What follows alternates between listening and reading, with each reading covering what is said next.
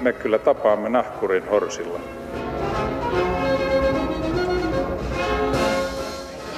Mä sanoin, että minä juon nyt kahvia. Tervetuloa mukaan kaikki kroisokset ja kirkon rotat, te, jotka ette meinaa taipua pytylle ja te, jotka olette korvia ja muita ruumiin osia myöten velkaantuneita. Arvoisa Suomen omistajisto ynnä velallisto.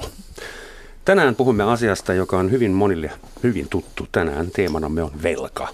Ja studiossa valmiina keskustelemaan ovat taloustieteellisen yhdistyksen entinen puheenjohtaja sekä Aktia-pankin entinen pääekonomisti Timo Tyrväinen ja kirjailija Jera Hänninen. Tervetuloa hyvät herrat. Kiitos ja huomenta päivää. Ja meillä on lähetysikkuna auki internetissä, jos hyvät kuulijat haluatte laittaa meille kysymyksiä tai kaipaatte sijoitusvinkkejä tai vaikka juontajan tilinumero, niin Häri Frontvettas täältä pesee. Mikä olisi epäkorrektein kysymys vieraille tässä yhteydessä? Jera ja Timo, onko teille velkaa? Opintolainaa on. Otin, otin ensimmäisen asuntolainan, oli luultavasti vuonna 1976, ja vaimoni juuri tarkasti tota, tämmöisestä pankkikuitista, että sen, se arvio, se ja sen jälkeen otetut laajennuksiin, muuttoihin, remontteihin otetut asuntolainat toivon mukaan tulevat maksatuksi 2023. Minulla tulee Eli sen jälkeen yli 50 vuoden. 40-50 vuotta. Yli no, 50, joo. Tilanne on tietenkin se, että ei ole kauheasti velkaa, mutta en kyllä myöskään omista mitään. Että omistaminen ei ole koskaan kiinnostanut mua henkilökohtaisesti.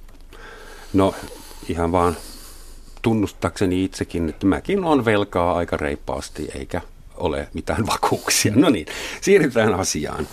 Ää, toi velka, meillä on sekä valtion tasolla velkaa, eli kun mä otin Suomen kansalaisuuden neljä vuotta sitten, perinkö mä sitten 18 000 euroa valtion velkaa plus 3 000 euroa kunnan velkaa? Että joudunko mä nyt maksamaan jossain vaiheessa, koska olen suomalainen?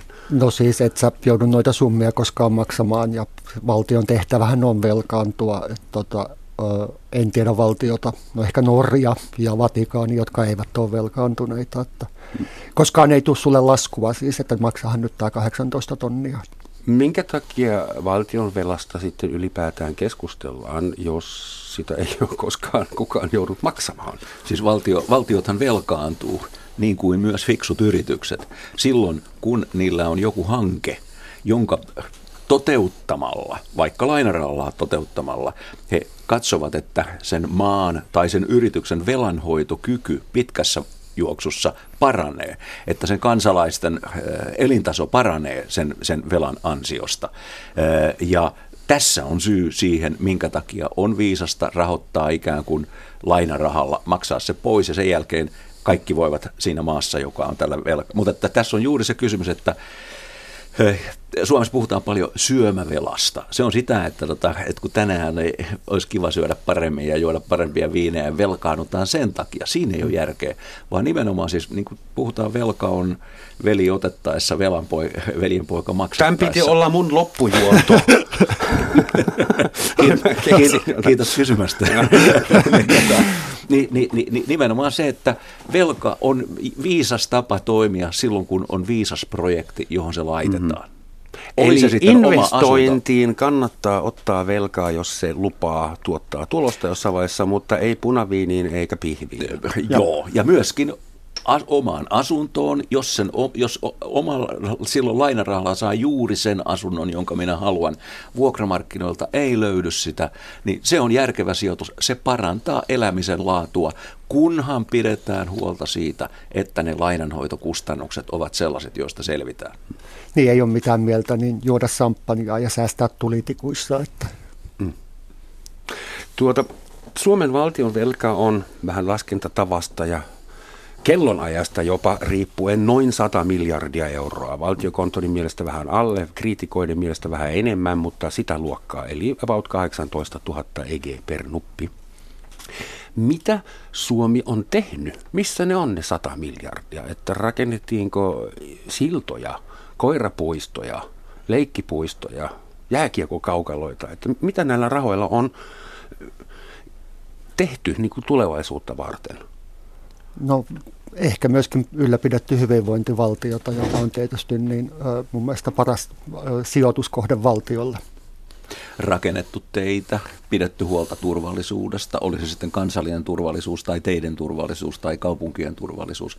Nämä kaikki sellaisia, sellaisia ja, ja tutkimukseen, joka on tulevan menetyksen, tutkimus ja koulutus, joka on tulevan menestyksen aivan ehdoton välttämättömyys. Kaikkia näitä on tehty ja niitä on itse asiassa tehty tota, sitten niin kuin ikään kuin vuosikymmenestä toiseen, kun yksi hanke, yhtä hanketta varten on laskettu liikkeelle obligaatioita, kun ne on toteutettu, ja hankkeet on jo nähty vuosikymmeniä sitten. Sitten tulee uusia asioita koko aika päällekkäin. Eli siinä on niin kuin tietynlaisia tämmöisiä velka, velanottojärjestelyjä, viiden vuoden velkaa, kymmenen vuoden. Sitten kun ne loppuu ja koko aika siinä limittäin, sitten tulee uusia tällaisia. Silloin kun nähdään sellaisia hankkeita, joiden vuoksi ei ole viisasta säästää esimerkiksi koulutuksesta, terveydenhoidosta, vaan tehdään jotain sellaista, joka, joka sit, jonka sitten pitäisi parhaassa tapauksessa parantaa kansalaisten elämänehtoja ja hyvinvointia.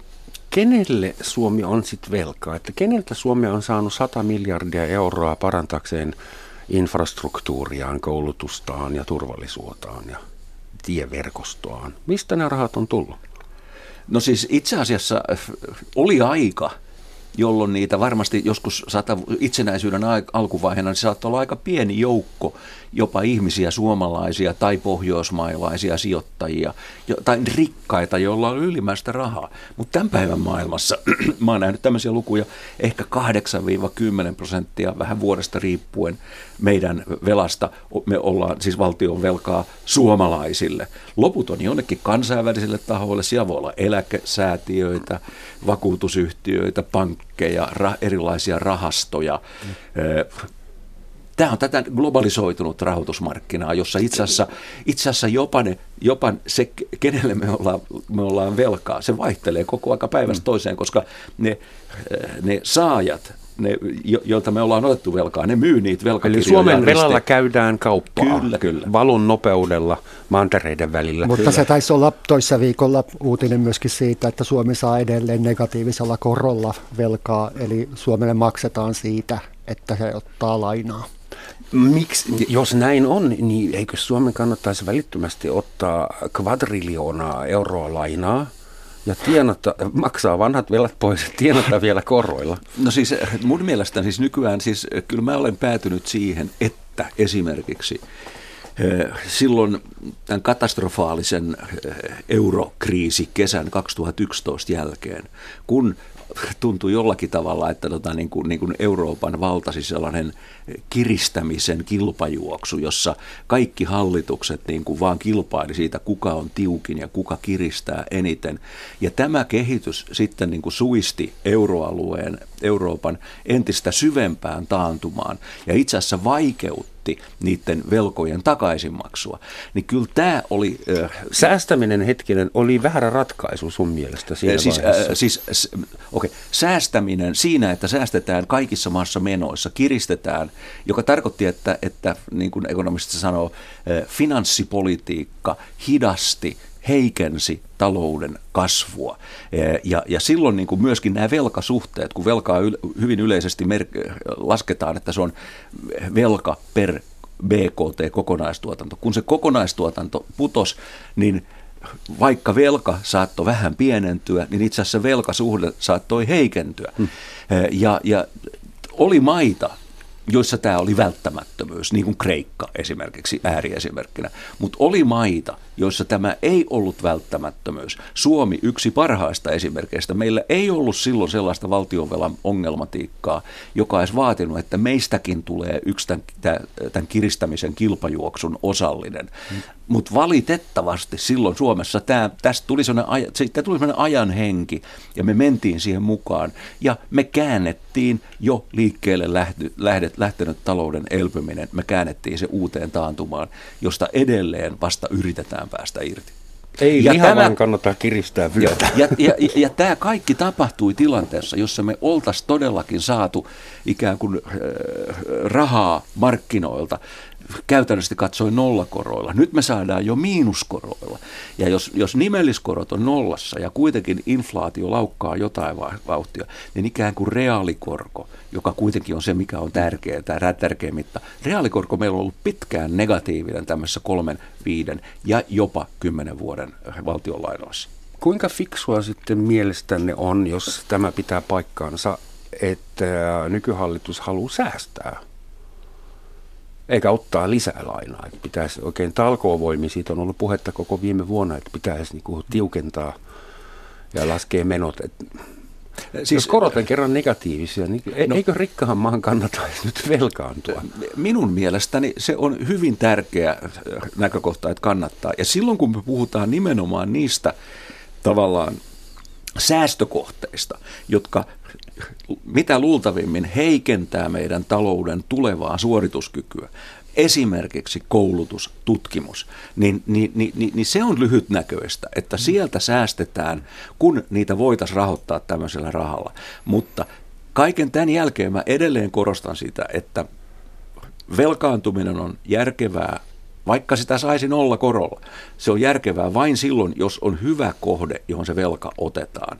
Ja toinen asia, on se, että toinen näkökulma kaikkeen tähän säästökeskusteluun. Minä olen vahvasti sitä mieltä, että Suomen taloudessa on, voisi sanoa, kaikilla alueilla ää, aika paljon, tai vaikea sanoa aika paljon, mutta ainakin jonkun verran löysää.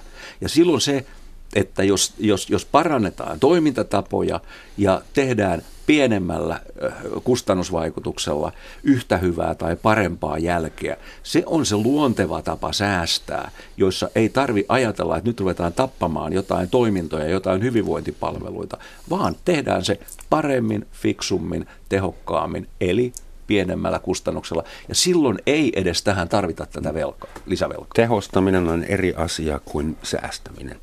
Ja tehostaminen on myös eri asia kuin ihmisten irtisanominen.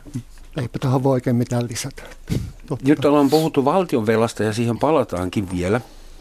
Mutta Jara, sä oot veljesi kanssa, Jyri Hännisen kanssa tehnyt useitakin kirjoja, mutta muun muassa yksi, jonka nimi on Suomalainen velkakirja. Ja te lähestytte tätä velkaantuneisuusongelmatiikkaa tavallaan alhaalta käsin. Te tutkitte yksilöitä, tutustuitte keisseihin ihmisiin, joilla oli velkaa liikaa, ylitsepääsemättömän paljon liikaa. Miltä se se puoli näytti. No siis tämä koko ongelma alkoi kiinnostaa. Me tehtiin vuonna 2008 semmoinen kuin Kallisköyhyys niminen pamfletti VSOYlle. Ja toi, tajuttiin silloin, että Suomessa on siitä harvinainen ilmiö, että meillä on toimeentulotuen alikäyttöä. Ja me haastateltiin ihmisiä muun muassa leipäjonoissa, jotka kokivat toimeentulotuen hakemisen niin nolostuttavana, että me vielä olemme ottaneet 200 euron kännyvippejä kuin täytelleet toimeentulotukuhakemuksia.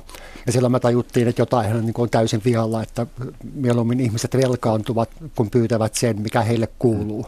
Ja toimeentulotukihan on tietysti kaikille, kaikille kaikki ovat siihen oikeutettuja. Eli siis häpeä oli yksi se oli, siis, se, oli, se oli häpeä, että jos tyyliin yksinhuoltaja äidillä äh, hajosi pyykinpesukone niin ei lähetty hakemaan sitä harkinnanvaraisena toimeentulotukena sosiaalitoimistosta, vaan katsottiin netistä mainosta, että pikavippi 300 euroa heti tilille, jos on luottotiedot kunnossa.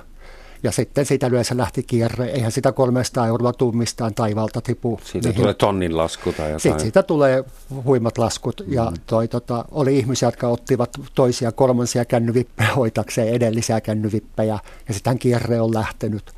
Ja sinä päivänä, kun ihminen menettää luottotiedot, niin Suomessa elämä käy tosi vaikeaksi. Onko rahan saaminen siis yksilöille sitten tehty liian helpoksi? Kun... Se on todella helppoa, jos sinulla on luottotiedot kunnossa. Onneksi ei ole. Hei, mutta mutta tohon, tähän liittyy just se kysymys, joka, joka puhutaan pika, pikavippifirmoista ja näin edelleen. Paljon on puhuttu finanssikriisin, jossa, joka aiheutti maailmassa valtavia tappioita ja, ja, ja kärsimystä miljoonille ihmisille, ellei sadoille miljoonille ihmisille. Niin että mikä on tavallaan lainan antajan vastuu? Me nähtiin tässä, tota, ja niitä on käyty oikeuden, oikeudenkäyntejä nyt niin kuin Euroopassa, Yhdysvalloissa varsinkin, siitä, että jos pankit ovat antaneet lainaa esimerkiksi sellaisille, niin kuin Yhdysvalloissa sanottiin, subprime-asiakkaille, hmm. eli alle prime-asiakkaille, eli sellaisille asiakkaille, jolloin, ja, jolloin jo lähtötilanteessa saat, e, niillä ei ollut riittäviä tuloja, eikä liittäviä, valo, liittäviä vakuuksia, niille myönnettiin lainaa. Ja tämä oli itse asiassa yksi sitä kaikkea, joku tämä korttitalo luhistui, joka piti olla niin kuin ennalta nähtävissä. Mutta että nämä tämmöiset äh, pank- äh, rahoitussektorin nerokkaimmat propelipäät pystyvät kehittämään siitä sellaisen tota, systeemin, missä ei nähty läpi ei juuri kukaan pystynyt näkemään läpi, mitä näihin myrkyllisiin sijoitustynnyreihin oikein oli piilotettu. Ni, niin tästä on nyt käyty oikeusjuttuja siitä, että mikä oli niiden rahoituslaitosten vastuu siitä, että kun nämä jäi maksamatta ja nämä ihmiset joutu sitten konkurssiin tai, tai, tai tielle, että onko se tosiaan niin, että lainanantajalle ei ole vastuuta? Ja, tota, ja, ja mun mielestä on. Ja silloin me puhutaan pikafirma, näistä pikavippifirmoista, jotka, jotka, joilta saa tosiaan niin kuin, äh, nuoret ihmiset lainoja, jotka on suuruudeltaan semmoista, että, että sit niistä huolehtiminen saattaa sekoittaa heidän vanhempiensa äh, perheen talouden. Niin, tota, niin, niin jotenkin tämä täytyy olla niin, että se on tämmöinen tämä kysymys, että, että kun ne on niin kuitenkin pien, siinä mielessä kansantalouden kannalta pieniä summia, tuhat euroa, 2000 euroa, mutta sitten niitä alkaa olla monessa paikassa, ne kuitenkin pystyy, no, se on summa jostain pienistä, niin silloin sitä, silloin se semmoinen lainanantajan vastuu, niin jotenkin se, se, siitä ei kukaan ole sit sillä tavalla huolissaan. Minun mielestäni, jos nuorelle ihmiselle, jolla ei ole tuloja, annetaan tuhat euroa, 2000 velkaa ja se ihminen ei selviä siitä, niin kyllä sen pitää kaatua silloin, että silloin on otettu sellainen riski lainanantajan puolelta, joka jokaisen ammattimaisen toimijan pitää ymmärtää ja vähintäänkin se jakautuu se vastuu, että se ei kaadu sitten pelkästään sinne sen, sen lainanottajan. Seitsemässä velliksessä lukee jossain, ken almun suluissa lainan antaa, se myös vastuun kantaa. Mutta muutama ero. vuosi sitten eduskuntahan teki sen ö, lainmuutoksen, että tuli näihin sen aikaisiin pikavippeihin, niin sanottuihin kännyvippeihin, jotka oli yleensä näitä 200-300 niin lainakatto, tai anteeksi korkokatto, mutta sehän pystyttiin kiertämään sitten niin, että koska se lainasumma nykyään ne myöntävät nämä samat firmat niin 2000, kun aikaisemmin myönsivät 200, ne ihmiset, jotka ottivat aikaisemmin 200, ottaa nyt sen 2000, ja se, mä en tiedä, että mitä järkeä siinä on. Se oli vähän sama kuin aikoinaan kiellettiin nämä niin sanotut sippitupakka-askit, eli kymmenen tupakan askit. Kuviteltiin, että ihmiset lopettavat tupakoimisen, kun ei saa enää kymmenen tupaka-askeja. Ja samat ihmiset, jotka poltti aikaisemmin kymmenen tupakkaa, ne polttivat jatkossa 20. Kuinka iso ongelma tämä pikavippi maailma Suomessa on. Ymmärtääkseni koko pikavippimeininki on suomalainen keksintö. Täältä se lähti, koska tämä oli kännyköiden ja pankkiautomaattien infrastruktuurin luvattu maa. No en tiedä myös toista maata, missä voi ottaa pikavipin niin veronpalautuksia vastaan.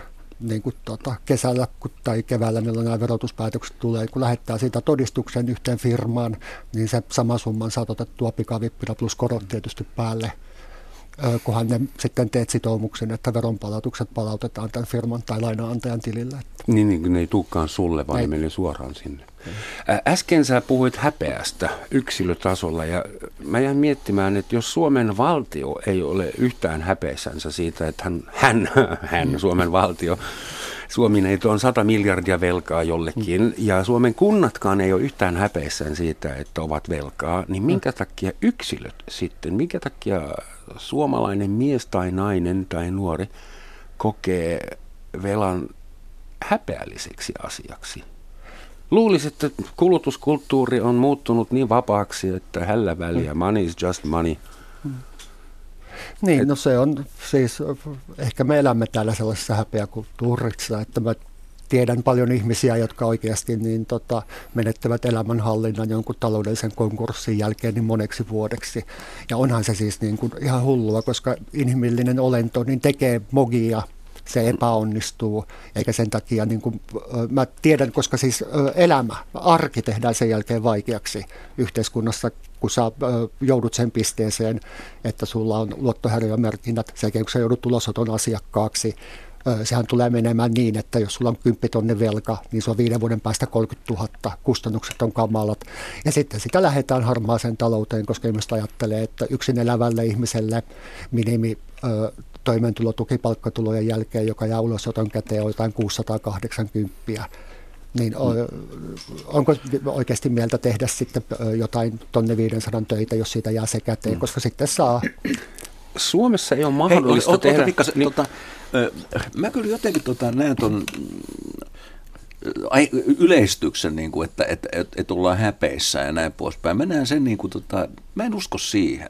Mä uskon, että on niin kuin, ja taas kerran, jos mä ajattelen niin kuin vähän pitemmässä perspektiivissä, jos mä ajatellaan niin kuin maata, maaseutuväestöä, niin mä luulen, että niille, sieltä tulee se tota, viljelijäväestö, sieltä tulee se tavallaan semmoinen niin kuin, ja myös sitten kaupunkeihin, kun maalta muuton myötä mm. siirtynyt, niin, niin semmoinen ajattelu, että hei, me ei voida tietää, että onko meillä sato joka vuosi hyvä. Ja jos mä rakennan nyt sitten johonkin mm. tota, velkasuhteen, niin jonain vuonna, kun sato on huono, niin sitten sen jälkeen mä, meillä kaatuu koko tila ja menee pakkomyyntiin. Eli silloin niin kun e, tehtiin mitä tahansa, jotta ei jouduttaisi ottamaan velkaa. Mm. No, Onko se sitten urbaani ilmiö? No mä luulen, että tässäkin samanaikaisesti kun maanviljelijät teki tät, ei, näin, mutta sitten kun Suomeen ruvettiin perustamaan vaikkapa nyt sitten niin kuin meidän kru, tulevaa kruununjalokiveä ja paperiteollisuutta ja tämmöisiä sahoja ja näin poispäin. Harvalla, harvalla semmoisella ihmisellä, joka osasi hoitaa sen tyyppistä bisnestä ja jolla oli idea, oli niitä rahoja periaatteessa silloin tämmöinen osakeyhtiömuoto levisi tänne, joka oli se, niin kuin, että nämä, jos on uskottava tarina, niin oli tarpeeksi ihmisiä, joilla oli ylimääräistä rahaa, jotka sijoitti siihen, jotka ei ollut maanviljelijä, vaan jotain omistajia. Ne äh, sitten osti osakkeita, eli teki mahdolliseksi tämmöisen tehtaan synnyttämisen.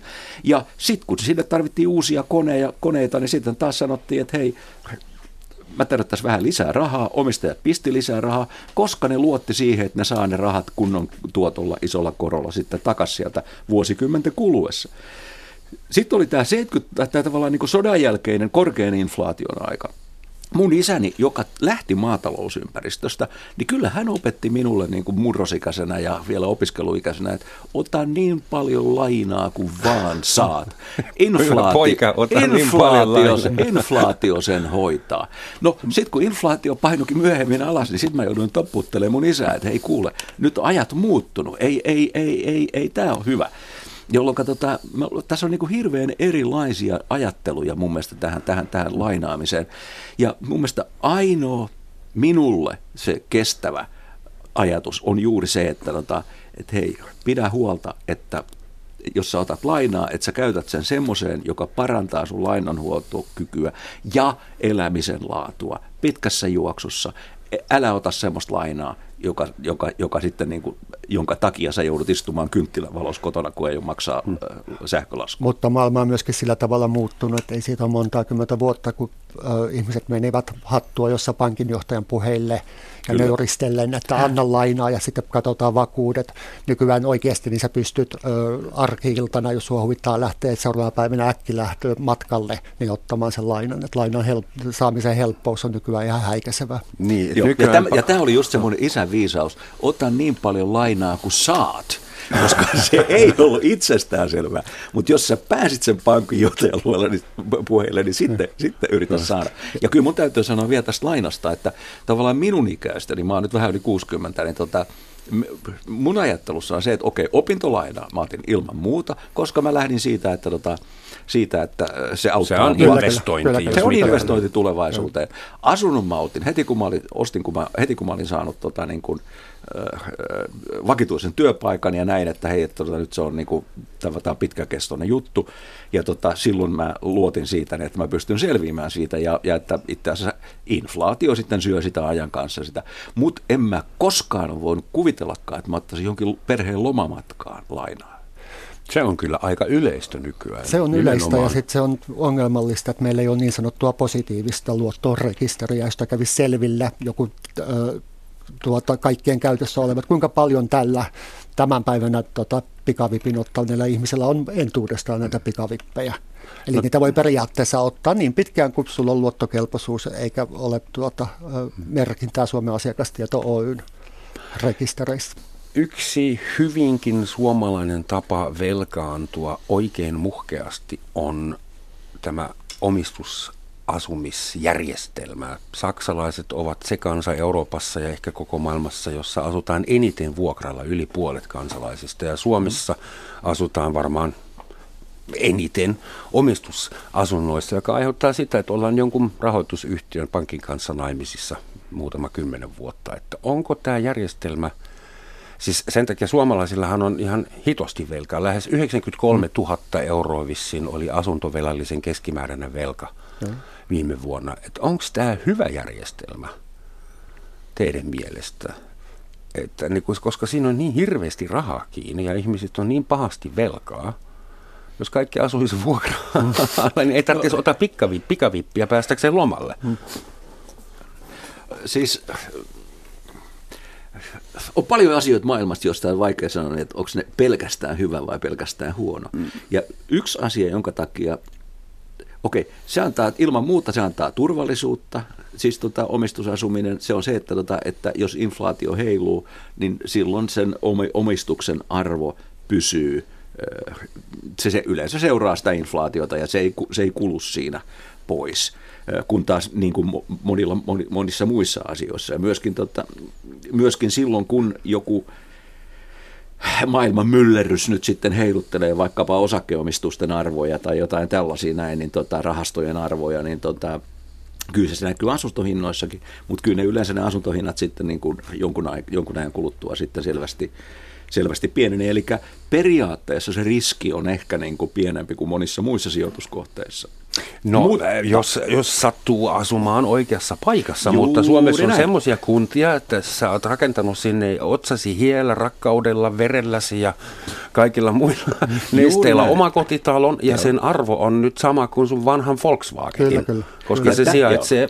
Kyllä, kyllä. Ja, täm, ja tämä on juuri se tavallaan yksi niistä tota, huonoista puolista osake, osakeasumisessa.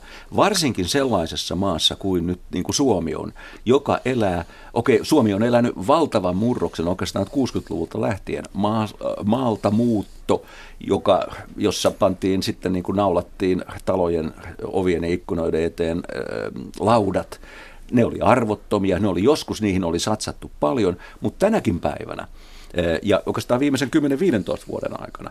Yksi ongelma on se, että meillä on niin kuin ikään kuin paljon omistettuja asuntoja ympäri Suomea alueilla, joissa, tota, alueilla, joissa tänä päivänä ei ole työtä.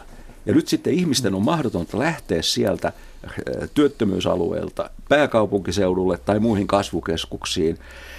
Täällä on liian, ja ne ihmiset, jotka tulee, ne jout, niiden lisäkysyntä, se nostaa täällä hintoja joka, joka tekee niin kuin entistä vaikeammaksi sekä maalta muu, tai sanotaan työn perässä muuton, mutta myöskin sen, että kun me väestö ikäännymme, meitä lähtee pois, irtaantuu työelämästä, ei tämän päivän helsinkiläiset pääkaupunkiseutilaiset, ei ne muuta enää välttämättä takaisin lapsuutensa maisemiin ja ota niitä lautoja pois sieltä ikkunoiden edestä. Ne jää tänne ja ehkä muuttaa pienempää, mutta kuitenkin jää pääkaupunkiseudulle. Heille, heille tarvitaan käsiä hoitamaan. Suomalaisista, suomalaisia ei siihen riitä. Me tarvitaan maasta muut, maahanmuuttajia. Missä ne asuu? Millä me voidaan saada järkevästi tänne tota sellaisia maahanmuuttajia, jotka sitten hoito, esimerkiksi hoitoalan palkoilla pystyy asumaan pääkaupunkiseudulla? Hetkinen, tämä maahanmuuttaja ilmoittaa nyt, että kuuntelette Yleisradiota Yle Radio yhtä Romansotsin maamikirja. Tänään puhutaan suomalaisten veloista ja velkaantumisesta. Ja studiossa ovat taloustieteilijä Timo Tyrväinen ja kirjailija Jera Hänninen. No niin, aina kerran puolessa välissä pitää muistuttaa. Ää, mulle tuotiin just lappustudioon, että joku kuuntelija ilmeisesti halusi tietää, onko niin sanottu helikopteriraha hyvä idea. Mä en ollut kuullutkaan tätä sanaa, mutta ilmeisesti ajatus on se, että kun koko Eurooppa säästää talouslaman kourissa, niin olisiko semmoinen hyvä idea, että annettaisiin kaikille vapaasti rahaa, että kulutus elpyisi. Vaikka niin kuin tonni per lärvi ennen joulua, että seuraava Anttila ei menisi. No mustahan se olisi tietysti kivaa, mutta toi en tiedä, kuinka älykästä se on, että Timo osaa sanoa. Itse asiassa tämä yksi tämmöinen tunnettu esimerkki tarinasta, joka koskee helikopterirahaa, periytyy Akuankka-lehdestä. Jos, mä en ole varma, onko se 50-luvun vai 60-luvun alun, alun numeroista, luultavasti 50-luvun numeroista, ja siinä, oli, tota, siinä, siinä kerrottiin, ja tämä on yksi harvoja Walt Disney selvi, selvästi tällaisia, tai Akuanka tämmöisiä niin opetustarinoita, mm. joka palvelee talouspolitiikan ymmärtämistä, eli siinä siinä mä en muista, oliko se Roopeankka vai oliko se joku muu, joka olisi tämä, että nyt taloudessa on liikaa köyhyyttä ja tota, Kukaan puutetta, ei kuluta. Mm. puutetta, että tota, kun niillä ei ollut rahaa kuluttaa. Se ei ole, ei se, se Kaikki oli... raha oli roopella, niin hänen piti antaa. sitten, sitten, hän, tota, sitten, sitten helikopterista tota, niin kuin pudotettiin sitten niin kuin Ankkalinnaan valtava määrä rahaa. Ja sitten katsottiin, mitä tapahtui. Ja sitten nähtiin se, että kun tavaroita, joita ihmiset halusivat ostaa, asuntoja, joita ihmiset halusivat ostaa, kun niitä ei ollut yhtään enemmän kuin aikaisemmin. Niin kun se raha että pyörimään, kysyntä kasvoi ja hinnat oli, se kaikki valu, se hyöty siitä, siitä meni hintoihin. Eli tota, niin, niin inflaatio lähti laukkaamaan ja, ja sitten johtopäätös on se, että helikopteriraha ei ole hyvä idea. Okei, nyt sitten finanssikriisin aikana Yhdysvaltain keskuspankki Fedin tota, silloinen pääjohtaja Ben Bernanke, hän palasi tähän ja hän oli tutkinut joskus aikaisemmin 30-luvun lamaa ja miettinyt tätä tämmöistä helikopterirahan ajatusta. ajatusta. Mutta että kyllä se, no tavallaan tota, niin, niin, niin yli, tämmöinen helikopterirahan laittaminen, niin se, se ei, se, ei, ei, ei, ei, oikein, ei ole saanut, saanut tota, niin kuin, niin kuin, Kokeilla mieluummin kansalaispalkkaa. Olen monta kertaa joutunut selittämään saksalaisille kollegoille, että se äh, kansalaispalkkakokeilu, se on jotain ihan muuta kuin mitä te haluatte siellä ymmärtää, kun siellä oikeasti luullaan, että se on ilmaista rahaa kaikille. Tuota, Puhutaan vielä näistä yksilöllisistä veloista, että mitkä ovat trendit, jos pitäisi etsiä niitä ryhmiä Suomen yhteiskunnasta, jotka ovat eniten velkaantuneita? Onko keski-ikäiset heteromiehet ja niiden golfbagit listan ykkösellä vai yksinhuoltajaäidit vai nuoret ja niiden pikkavippi? Me pikavippi, vai nyt uutena ilmiön, että eläkkeelle jäävillä on usein kuusinumeroinen summa on, velkaa siis eikä on... tarpeeksi vakuuksia. Että missä sehän on, siis monella eläkeläisellä on viime vuosina alkanut olla sellainen ilmiö, että ne on jääneet eläkkeelle hyvin palkatuista töistään. Ja ne on tottuneet tietynlaisiin kulutustottumuksiin, joita he eivät sitten pysty enää ylläpitämään eläkeläisenä ole, ollessaan.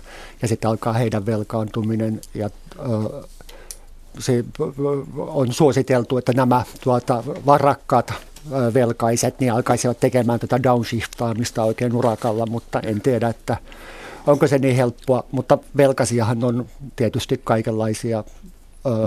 Ja tämä vanha pankkialan viisaus, että tuota, jos pankilla, tai olet pankille miljoonan velkaa, niin sinulla on ongelma. Jos olet pankille 100 miljoonaa velkaa, niin no pankilla no on ongelma. niin toi, siis velka on ongelma silloin, kun sitä ei voi lyhentää. Hmm. Mitä tapahtuu, jos mummi tai ukki kuolee ja siltä jäi 200 tonnia velkaa? Mitä, kuka joutuu maksamaan? Per, se periytyy perillisille.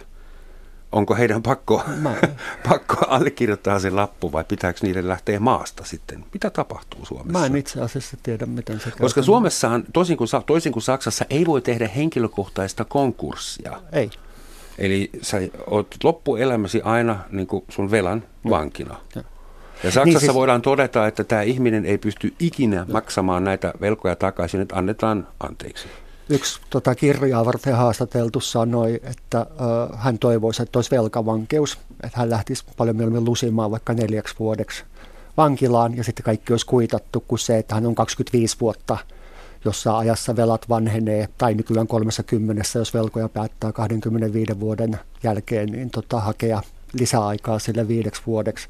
Onhan se siis periaatteessa niin velkaa vankeus, se on paljon pitempi vankeustuomio kuin esimerkiksi tapon tehneelle, koska siis se on se 30 vuotta maksimissaan ja 30 vuodessa, niin tota, sitten kun velkaa on ollut niin paljon, että sitä ei voi lyhentää, niin tämä yleinen kuvitelma, että velka häviää muutamassa vuodessa, niin sehän ei pidä paikkaansa.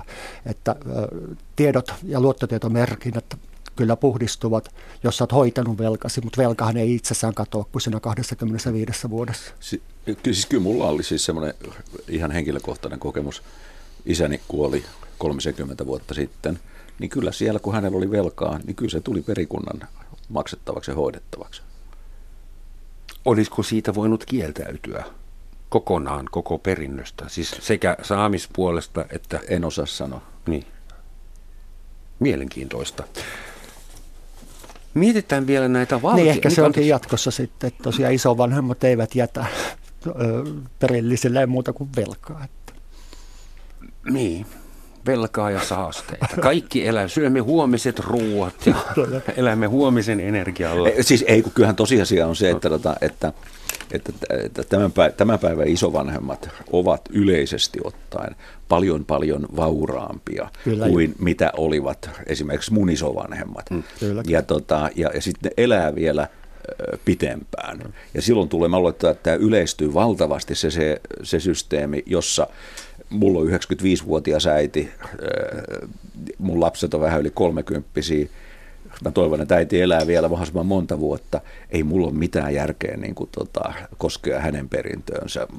Mutta ja, ja sitten taas se tarkoittaa sitä, että jos me eletään yhtä kauaksi vaimoni kanssa, niin tästä näin, tästä näin, niin voi olla, että mun lapsilla ei ole mitään järkeä niin kuin, niin kuin koskee mun perintöä, vaan siirtää se niin kuin sitten sukupolven yli. Ja mä luulen, että tämmöinen käytäntö tulee kyllä yleisesti. Valtion velan hoitamiseksi. Se äh, jäi mua mietityttämään, kun sä sanot, että valtio on velkaa vaikka kenelle ja se muuttuu päivän aikana, kun valtion velat myydään kansainvälisillä markkinoilla. Kuinka vaarallista se on, että Suomi ja muutkin valtiot rahoittaa osan turvallisuudestaan ja koulutuspolitiikastaan niin kuin velalla. Voiko joku ulkopuolinen taho, jolle Suomi on velkaa, esimerkiksi vaikuttaa Suomen poliisin toimintaan tai koululaitoksen toimintaan? Ei, ei, ei, mun, ei mun mielestä. Mun mielestä se menee enemmän niin, kuin niin että, että periaatteessa se raha, joka on saatu, niin tota, se on saatu se vaan vaihtaa omistajaa, mutta ei sitä, sitä voi vetää niin kuin, niin kuin takaisin. Ne ei ole korvamerkattuja budjettirahoja. Ei, ei, ei, ei, ei, mutta se, mutta se on niin kuin tavallaan siirtynyt tilille ja, ja sitten niin kuin sitä tililtä sitten niin kuin Suomen valtio on luvannut sit maksaa, maksaa sijoittajille minkä tahansa mutkien kautta niin, kuin niin ja niin, semmoisen ja semmoisen niin kuin korvauksen tota, per vuosi. Se, mihin tämä voi vaikuttaa ja missä se vaara on, on se, että, tota, että jos tavallaan Suomi maana. Eh, Suomen hallitus eh, tätä maata hallitsevana toimijana menettää uskottavuuden kansainvälisten sijoittajien eh, piirissä, niin yhtäkkiä sitten kun niitä tarvitaan niitä seuraavia projekteja, niin silloin niihin ei annetakaan rahaa. Tai sinne tulee sitten tämmöistä niin kuin, isompaa korkopreemiota, tämmöistä riskipreemiota, niin kuin kävi esimerkiksi eteläisen Euroopan kriisimaille nyt tässä euro, eurokriisin aikana. Sä puhut nyt tuosta Moody's ja Standard Poor'sin ja muiden luottoluokituksesta. Luottoluokitukset on yksi muutamien kaupallisten yritysten tarjoamia palveluita – niille sijoittajille, jotka sitten oikeasti sijoittaa. Eli ne on yksi osa sitä informaatiota ja keskeinen osa informaatiota. Maailmassa on niin paljon sijoituskohteita, että jos jokainen yksittäinen sijoittaja, jota täytyy olla satoja tuhansia, joutuisi selvittämään itse jokaisen, jokaisen yrityksen tai jokaisen maan tai jonka, niin että, että onko tässä niin idea, niin sehän, siihen menisi puolet niin kuin suurin piirtein maailman niin kuin varallisuudesta siihen selvittämiseen, mm. jolloin on sitten tullut muutama tämmöinen firma, joihin luotet, uskotaan riittävästi, että niille maksetaan siitä, että tota, ne, ne sitten esittää tämän arvion. Ja, ja siihen nyt se enemmän tai vähemmän luotetaan. Mutta jos puhutaan tästä niin kuin, että ylipäänsä, että jos Suomessa alle 10 prosenttia tai sitä luokkaa 10 prosenttia tienoilla valtiovelasta omistaa suomalaiset toimijat, niin tässä suhteessa siis tota, esimerkiksi Japani on päinvastainen esimerkki. Siellä suurin osa valtiovelasta on edelleen japanilaisilla sijoittajilla. Ja se taas tietyllä tavalla tuo sitä pitkäjänteisyyttä, että Japanin hallituksen ei tarvitse olla niin huolissaan ulkomaisten sijoittajien reaktioista, kun ne kotimaiset tahot on siellä, siellä, siellä, siellä pitämässä sitä vakautta yllä. Mutta eikö jossain Kreikassakin nämä kansainväliset luottoluokituslaitokset osallistuneet niiden lukujen fiksaamiseen ja sitten annettiin jo silloin konkurssikypsälle valtiolle niin rahaa, jotta tiedettiin, että se ei tule pystymään hoitamaan niitä velkoja. Joo, siis tämä on nyt nimenomaan, niin kuin mä sanoin, että näihin tuossa äsken, että luottoluokittajiin luotetaan riittävästi. Ja itse asiassa vielä toinen samanlainen tarina on se, silloin kun näitä yhdysvaltalaisia asuntojohdannaisia, näitä niin sanottuja subprime-laina, mm sijoituskohteita, niitä arvopaperistettiin ja niille sitten tota, niin kuin luottoluokituslaitokset antoi kolme Aata, loistava sijoituskohta, mini, minimiriski. Muutama vuosi myöhemmin ne kaato koko, oli kaataa koko maailman rahoitusjärjestelmä. Mm. Ja muista se, mikä on yllättävää tietysti mielessä, on se, että silloin sanottiin, että noihin luottoluokittajiin ei voi luottaa. Kuinka nopeasti on nyt tavallaan kyllä, kyllä ainoa mahdollisuus on ollut, että palataan siihen, että koska ei, niitä kuka, ei kukaan pysty niitä selvittämään. Että jos jollakin on edes sellainen koneisto, että, että voisi luottaa, että ne antaa jotakin järkeviä arvioita ja sitten vielä toivoa, että ne olisi parantanut äh, tavallaan kvalit, äh, arvioinnin luon, laatu, laatuprosesseja verrattuna siihen, mitä oli Kreikka, mitä oli nämä amerikkalaiset asuntojohdantalaiset. Mutta kyllähän tämä koko nykyaikainen kapitalismi on aika hullu, että siinä lähdetään siitä, että voitot on yksityisiä, mutta tappiot on yhteisiä. Välillä kysyn itseltäni, onko raha oikeasti enää olemassakaan, kun luvut vaan paisuu, nollia tulee lisää. Ja ilmeisesti kysymys on lähinnä nollista ja ykkösistä, jotka sähköisesti kyllä, kyllä. liikkuu. Onko teoriassa mahdollista vielä Euroopassa, nyt euroalueella, että semmoinen megainflaatio esimerkiksi kuin Saksassa – 30-luvulla, 20-luvulla tapahtui. Voiko, voiko se tapahtua, eli nyt leipä maksaa 10 miljardia euroa? Vai onko meillä mekanismeja, jotka estää semmoista? No siis, eh, jos me ajatellaan nyt tota eh, viime vuosien eh, keskuspankkipolitiikkaa, rahapolitiikkaa, jota on harjoiteltu, harjoitettu ensin voimaperäisesti Yhdysvalloissa ja nyt sitä on alettu tehdä myös euro, euroalueella. Niin jos me ajateltaisiin, että, että, että ikään kuin tämä tämä sun kuvaamas, tai tavallaan ennen puhuttiin, että nyt on tämmöistä setelimyllyn pyöritystä ja sitten se laukaisee tämmöisen inflaatiopommin. Niin nyt voisi sanoa, että kaikki merkit on ollut täällä kansainvälisessä taloudessa jo 4, 5, 6 vuotta Yhdysvalloissa, Euroopassa – jostain käsit kummallisesta syystä se inflaatiomylly ei ole lähtenyt liikkeelle samalla tavalla kuin siinä Roopeankka-tarinassa. Ja, mutta että jollakin tavalla mä, mä edustan, siis mun kokemukseni ää, makrotaloudesta ja rahapolitiikasta on hyvin pitkälti tuo, tuo, se, se alkoi 70-luvun puolivälistä ja siitä varmaan 40 ekaa vuotta – oli semmoista, jossa olisi väistämättä ollut se, että tämmöinen nykypolitiikka olisi aiheuttanut tällaisen hyperinflaation. Nyt sitä ei ole tapahtunut. Miksi? Kukaan ei pysty sitä selittämään. Jos mä sanon kukaan, niin se tarkoittaa en myöskään minä. Mutta että, tota, tota, se, että jotain on kylvetty, mitä joudutaan niittämään, no one knows. Mm-hmm. Mä muistan 1980-lukua, jolloin olin untuvikkona täällä Suomessa. Silloin täällä elettiin semmoista aikakautta, jota kutsutaan nykyään kulutusjuhlan aikakaudeksi. Ja mä muistan, että silloin oli semmoinen pankki kuin SYP, jonka ikkunassa luki No money, no honey, no fun englanniksi. Mä muistan sen, koska en mä paljon muuta ymmärtänyt silloin vielä.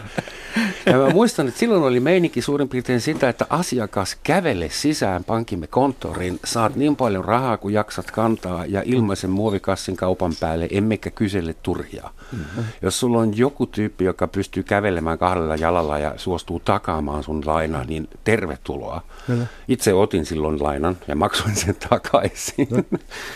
Mutta mikä silloin oli ideana? Minkä, mikä takia silloin Suomi, muistan kaikki osti leipäkoneita ja, ja vesisänkyjä, ne Kyllä, oli pop silloin, ja kaikki ostettiin velaksi. Että oliko se se ensimmäinen aalto, jolloin vapaa, vauras Suomi lähti velkaantumaan yksityisesti, kulutusmielessä? Mä luulen, että tämä liittyy nyt siihen, mitä tota, mihin sä viittasit silloin aikaisemmin, että tota, öö, yhtäkkiä pääsi pankinjohtajan puheelle. Ja miksi pääsi pankinjohtajan puheelle? Sen vuoksi, että oli alettu vapauttaa näitä kansainvälisiä markkinoita, ja silloin Suomeen alkoi alko virrata rahaa, ja tota, ja, ja, joka oli olennaisesti halvempaa rahaa kuin mitä oli siihen asti totuttu, kun oli sää, kaikki sääntelyjärjestelmä ja näin poispäin, ja, ja kaikkeen piti olla lupa. Ja yhtäkkiä se tuli vapaaksi. Sitten pankinjohtajille tuli sellainen, että hei, meillä on rahaa ja meidän pitäisi tehdä tulosta, että tota, me voitaisiin näyttää, että meidän, me tehdään jotain, jotain niin työtä, eli esimiehille. Pankin johto näkisi, että, että tämä konttori toimii, ja ja silloin tultiin juuri tähän tilanteeseen, jossa tota, niin kuin, niin kuin, niin kuin, äh, tyrkytettiin ihmisille rahaa. Jopa tyrkytettiin. Ja se, mikä on kuitenkin yksi hirveän tärkeä tota, asia, kun puhutaan tästä, tästä löyhästä, löyhästä rahasta, silloin monet ihmiset joutu pitkään sitten tämmöiseen velanhoitokurimukseen, myöskin asuntovelalliset. Mutta jos puhutaan pankkien luottotappioista, niin asunto, asuntovelalliset ovat tuottaneet suomalaisille pankille kautta vuosikymmenten äärimmäisen vähän luottotappioita. Eli periaatteessa asunto on ollut se, josta on sitten pidetty kiinni. Kyllä. Sitten on tätä kaikkea muuta kulutusluottoa ja autoluottoa, jotka on ollut sit sitä, että sitten ostetaan kallis auto, sitten kohti joudutaan myymään se puoleen hintaa siitä, mitä, mitä, mitä se oli, ja sitten siitä jää kuitenkin iso laina sitten vielä, vielä maksettamaksi. Ja paljon oli niitä, ihmisiä silloin, jotka kymmenen vuotta kärvisteli niiden, niiden yli, yli, ylilainojen kanssa. Mä olin 80-luvulla ö, lapsi, mutta mä muistan jotkut vanhempien illanistujaisessa, mä kuulin jonkun vieraista sanoman ihastuttava lause, joka jäi ikuisesti mieleen, että koskaan ei voi olla liikaa rahaa eikä velkaa. Ja se oli niin kuin semmoinen, että mä ajattelin silloin, että tämähän on kauhean kiihottava ajatus. ja, kyllä, kyllä, jo, ja kyllä mä muistan mun, meidän perheessä, jossa mä edustin tämmöistä niin kuin ekonomistin järkeä ja vaimoni edisti tämmöistä taiteilijan spontaania suhtautumista myöskin raha. Ja hän sitten sanoi, että hei kun mä haluaisin nyt uudet kalusteet ja näin, että, tota, että, tota, että mä sanoin, että hei, nyt me eletään aikoja, että nyt, nyt me pidetään huolta siitä, että ei meillä tule ongelmia tämän velan kanssa. Ja sitten hän syytti mua siitä, että kun kaikki hänen ka- naisystävänsä nyt uudistaa juuri kotejaan ja vaihtaa kaikki, että ja se, mä sanoin, se argumentti, että me jolle... ei tehdä. niin kuin sun kaverit tekee. Kai sä puhuit vaimollesi äh, antisyklisestä talousopista en ja että puhunut. pitää investoida minä, silloin, kun minä ei ole rahaa. Minä vain, että ei käy. Todella vanhanaikaista, paheksus syvästi, seksismi syvällä rintaäänellä. Mutta se oli jotenkin tätä näin tota, Akuankan turria tietenkin, että sitten tätä ihanaa kulutusjuhlaa seurasi se vuosisadan lama. Kyllä. Tuota, ennen kuin meillä alkaa olla liian hauskaa, Jera, sä oot veljesi kanssa tutkinut velkaantuneita ihmisiä ja myös köyhiä ihmisiä. Köyhiä velkaantuneita ja ei-köyhiä velkaantuneita. Ja. Onko mitään konkreettista neuvoa, mitään hyviä vinkkejä, mitään ideoita, mitä sä voisit, ja tietysti sinäkin, Timo, ei välttämättä makrotasolla, antaa semmoisille kuuntelijoille, jotka meitä nyt seuraa ja jolla kenties on enemmän velkaa kuin mihin, kuin mitä he pystyisivät lyhentämään? No niihin on tietysti että... valtavat jonot nykyään, mutta kyllä mä kunnallista velkaneuvontaa suosittelisin. Meillä on kuitenkin ihmisiä, joiden kanssa voi oikeasti keskustella, alkaa tehdä maksusuunnitelmia, jotka auttavat velkasaneeraushakemusten ja muiden tekemisessä. Mitä Et, siellä tapahtuu konkreettisesti? No siellä käydään läpi kaikki se, että käydään velat ja tulot, mietitään, että onko mahdollista hakea jotain ö, sosiaalista lainaa, jolla kuitattaisiin sitten, jos nämä velat on sirpaleina, että sitten oltaisiin vain yhteen paikkaan velkaa, hmm. jolla sitten tota, sitä inhimillisellä korolla alkaa lyhentämään. Mutta siinäkin on tietyt tulorajat, että näihin ohjelmiin pääsee mukaan, että niillä ei pelkillä työttömyyspäivärahoilla ei lähdetä Tota, Aja pitää olla niin kuin Pitää olla tietyt tulot. Perustulot. Että pystyy niin kuin sitoutumaan, koska eihän siinäkään myöskään ole sitten mitään mieltä, että ihminen jos maksaisi kaikki tulonsa niin tota, Mutta esimerkiksi eläkiläinen, jolla on enemmän velkaa kuin mihin hänellä on varaa, mitä semmoinen voi tehdä? Mä olen edelleen sitä mieltä, että velka, kunnollisen velkaneuvontaan. Ja tota, sitä ennen tietysti olisi parasta, että koittaisi välttyä siltä velkaantumiselta. Ja sitten ö, on, tapahtuu ihmisen elämässä asioita, joilla ei voi mitään, voi jäädä työttömäksi ö, hyväpalkkaisestakin työstä. Ö, voi tulla avioeroja, siis voi kompastua. Mutta tota, ensinnäkin selvittää kaikki, mihin on oikeutettu yhteiskunnan puolelta. Et mä olen sitä mieltä, että mitä yhteiskunta meille voi tarjota, kaikki se pitää ja kannattaa hyödyntää. Että ei oikeasti lähtisi neuvottelemaan harkinnanvaraisesta toimeentulotuesta, jos hajoaa tyyliin lapsiperheille välttämättömät pesukoneet. Ja heti kättelyssä kannattaa ilmeisesti unohtaa kaikki mahdolliset velkaan liittyvät häpeät. Vai? Joo, tai siis kyllä mä nyt ymmärrän sen, koska sit, en mä ole sitä mieltä, että ihmisen on hyvä ottaa velkaa ja se ei Nietzsche voi, että olkoot velkaa. Että kyllähän siis niin kuin yleensä ihminen haluaa pystyä hoitamaan sen, mitä hän on tota velkaa ottanut.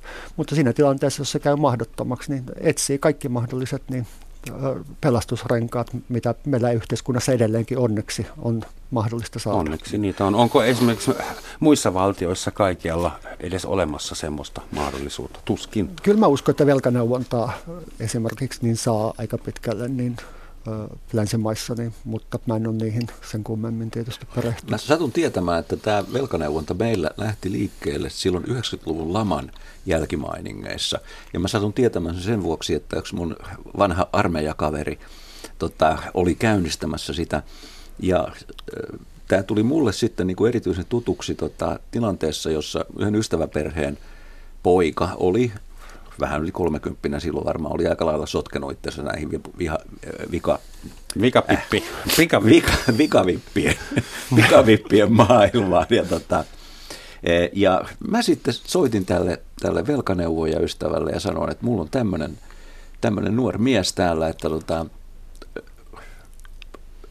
olisiko mahdollista, että hän soittaisi sulle suoraan? No mä annoin sitten, hän sanoi, että ilman muuta, mä annoin sen. Ja, ja siinä oli kynnys, kyllä mä sain muutaman kerran sanoa, että ootko, ootko nuorelle miehelle, ootko soittanut. Ja, no mä oon, joo mä oon soittamassa. Hän soitti sinne. Ja kyllä se oli kuitenkin niin arvokas se tapaaminen, ehkä yksi tai kaksi tapaamista, että, että, että sen jälkeen hän löysi väylän ulos tästä ahdingosta ja on sen jälkeen niin kuin sitten – tavallaan, tavallaan niin kuin sel, elänyt selvillä vesillä. Hmm. Ja tässä mielessä niin kuin tota, todellakaan, eh, silloin kun me puhutaan täm, näistä asioista, niin tota, kaikenlainen semmoinen häpeä tai tunne siitä, että koska sitähän on se, nehän on vaitiolovelvollisuuden alaisia asioita. Eihän, kuka, eihän niitä kukaan tiedä sitten, niin kuin, ei ne leviä ne tiedot, niin kuin ei lääkäristä. Mutta tuossa meidän suomalaisessa velkakirjassa meidän haastattelema, niin päihde työntekijä sanoi, että hän on tavannut ihmisiä, jotka oikeasti niin kertovat kaiken häpeilemättä mitään, mutta kun tulee se vaihe, että pitää nousta vitoseen, eli vitoskerrokseen, jossa on velkaneuvonta, niin tota, ne menevät aivan kuoreen lukkoon. Ne pystyvät oikein edes puhumaan ja niitä hävettää. Raha on eniten tabu. Jos sulla sitä on, niin älä puhu sitä. Jos sulla sitä ei ole, niin älä, älä varsinkaan älä varsinkaan puhu. Ja se riittää, liittyy tietyllä tavalla elämänhallintaan. Kyllä, että, kyllä. Että, että vieksit viesti, myönnätkö sä itsellesi, että mä en hallitse omaa elämää? Kyllä. Myönnän. Ja na- nautin siitä joka päivä. Olen tässä suhteessa varmaan mm. promanilainen. Tuota, no tuosta katolisesta taustasta on välillä jotain pientä hyötyä, mutta pysytään asiassa. Meillä on vajaa minuutti aika nopea loppukysymys sulle, Jera. Onko velkaneuvojille äh, jonot kasvaneet viime on, aikoina? On. Eli trendi kyllä on? Jo, kyllä jo, ja tota, niitä pitää, joutuu valitettavasti jonottamaan niin kuukausikaupalla, niin ainakin isommissa kaupungeissa. Että. Sillä aikaa voi ottaa pari pikavippiä Sitä. syödä ja maksaa vuokraa. Arvon vieraat Jera ja Timo, suuret kiitokset, että ehditte jutella mun kanssa. Paljon kiitoksia. Kun heti alussa studiovieras Tyrväinen käytti mun loppujuonnon, niin mulle tuotiin uusi. Saan siteerata maanmieheni Bertolt Brechtiä, joka sanoi, että tarkista lasku, sinun täytyy se maksaa. Näillä painavilla suomenkielisillä sanoilla. Dankeschön und auf Wiederhören. Moi.